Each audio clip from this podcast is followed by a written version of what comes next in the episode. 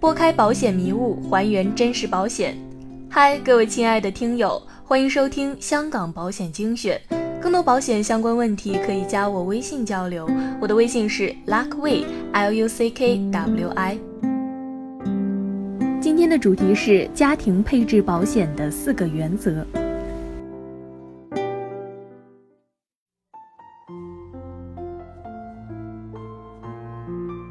如今，给自己或者家人买份保险已是家庭最普通的消费之一了。保险作为家庭理财的重要组成部分，已经越来越被大家所重视。可是，究竟应该怎样给家庭上保险呢？那么，我今天就来给大家分享以下的四点原则。第一，就是先给大人买保险。与此相对的第一个观点就是先给孩子买保险。有这种想法并且这样去做的人大有人在。据调查显示，约有百分之八十至九十的家庭给孩子都买了保险，但是这些家庭中，孩子的父母没有买保险的占了绝大多数。父母往往这样想：孩子没有保护力，大人可以保护自己，所以呢，给孩子上个保险。这些父母爱孩子的心是可以理解的，但是却忽略了最重要的一点。父母才是孩子的保险。当大人在的时候，你怎么给孩子呵护爱惜都不为过。可是，孩子最大的风险就是父母出了意外。一旦真的有这种情况，你想过你的孩子该怎么办吗？有多少孩子因为父母的突然离去而过着凄惨的童年呢？当孩子突然之间失去了父母，他就失去了所有的保障，因为在任何时候，父母就是他的保障。作为孩子的父母，应该能够想到，在两个人都在的时候，可以照顾好自己的孩子；而当父母都不在的时候呢？所以，给大人先上充足的寿险，是给家庭、给孩子的一份坚实的保障。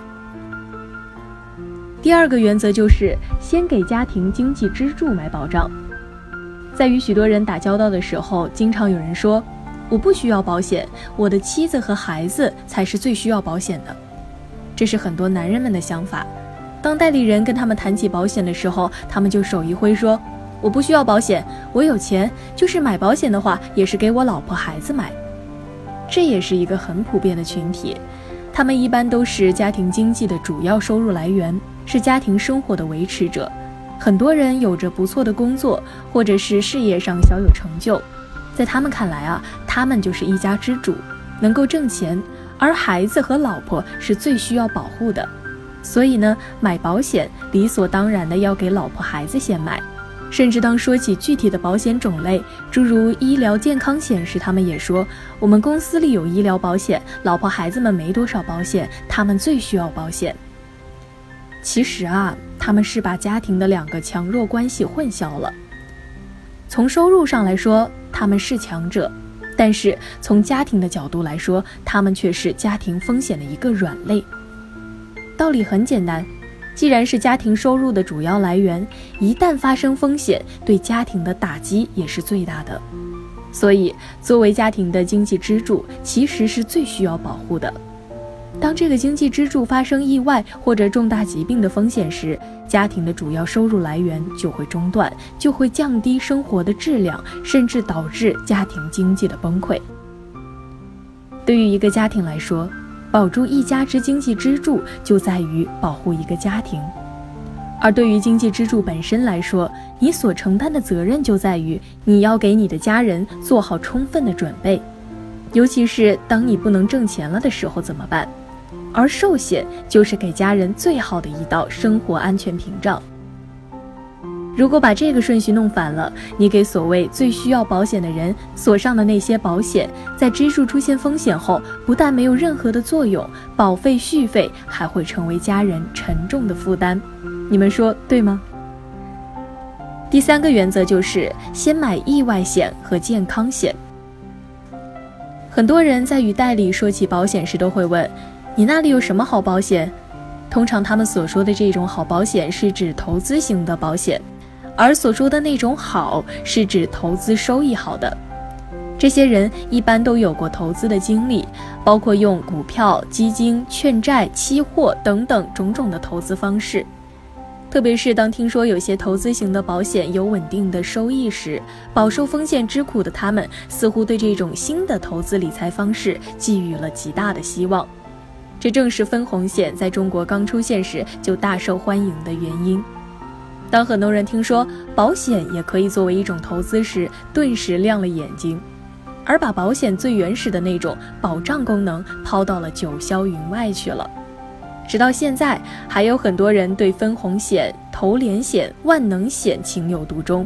再往下就是带点储蓄功能的教育险、养老险，而对于健康型的保险和寿险、意外险这些却很少的关注。人生三大风险指的是意外、疾病和养老，最难预知和控制的就是意外和疾病。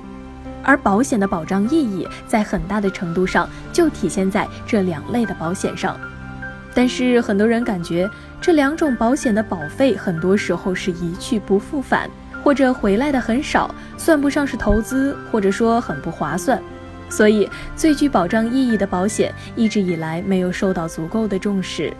科学的保险规划应该先从意外健康险做起。有了这些最基本的保障，再去考虑其他的险种。也就是说，如果没有任何的商业保险，买保险一般应按下面的顺序：意外险、健康险、教育险、养老险、分红险。第四个原则就是先买保险再买房。我现在要攒钱买房，等我买了房车以后再买保险。这是很多三十岁左右还没有房的一族对保险代理人最常说的一句话。类似说的话还有：“我现在没有闲钱买保险。”在他们看来啊，保险是有钱人消费的，而实际上这种观念是不正确的。保险并不是要等你的生活达到小康甚至更好以后才需要的。保险是转移风险的一种很好的手段，而风险并不是在你的生活好了以后才出现的。如今，房车保险已经成为新时代我们生活的三大件，这其中又属保险最为重要。科学的理财，保险是应该在房车之前买的。人所共知，车不上保险不能上路，那为什么买房之前要买保险呢？如果在贷款买房之后还没有保险，是一件很不科学、很危险的事情。相信现在很多刚买房的一族都已经感到了其中的压力。在买房之前过的是一种自由自在的生活，但是在买房后压力凸显。为什么呢？二十年的房贷意味着这二十年期间你的工作不能中断，一旦由于意外、疾病中断，工作中断了收入，你的压力将会更大。而且谁也不能保证在二十年的期间不生病、不出现任何的意外。如果出现大的人身意外，比如身故或者是残疾，收入就会永远的中断。那时如果没有其他的办法，房子是要被收回的。此时受到伤害，此时受到最大伤害的还是你的家庭。一般来说，你将要还多少的房贷，在还贷期间内，你就要有多少的寿险。比如你的房贷是三十万，那么你至少需要三十万的定期或终身寿险，以此来防范还贷期间的人身风险。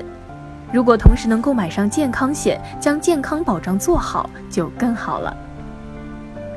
好了，本期的节目就是这些。个人及家庭保障方案设计、美元资产配置规划，免费获取香港保险产品建议书，了解赴香港投保流程，都可以加我微信拉克位交流。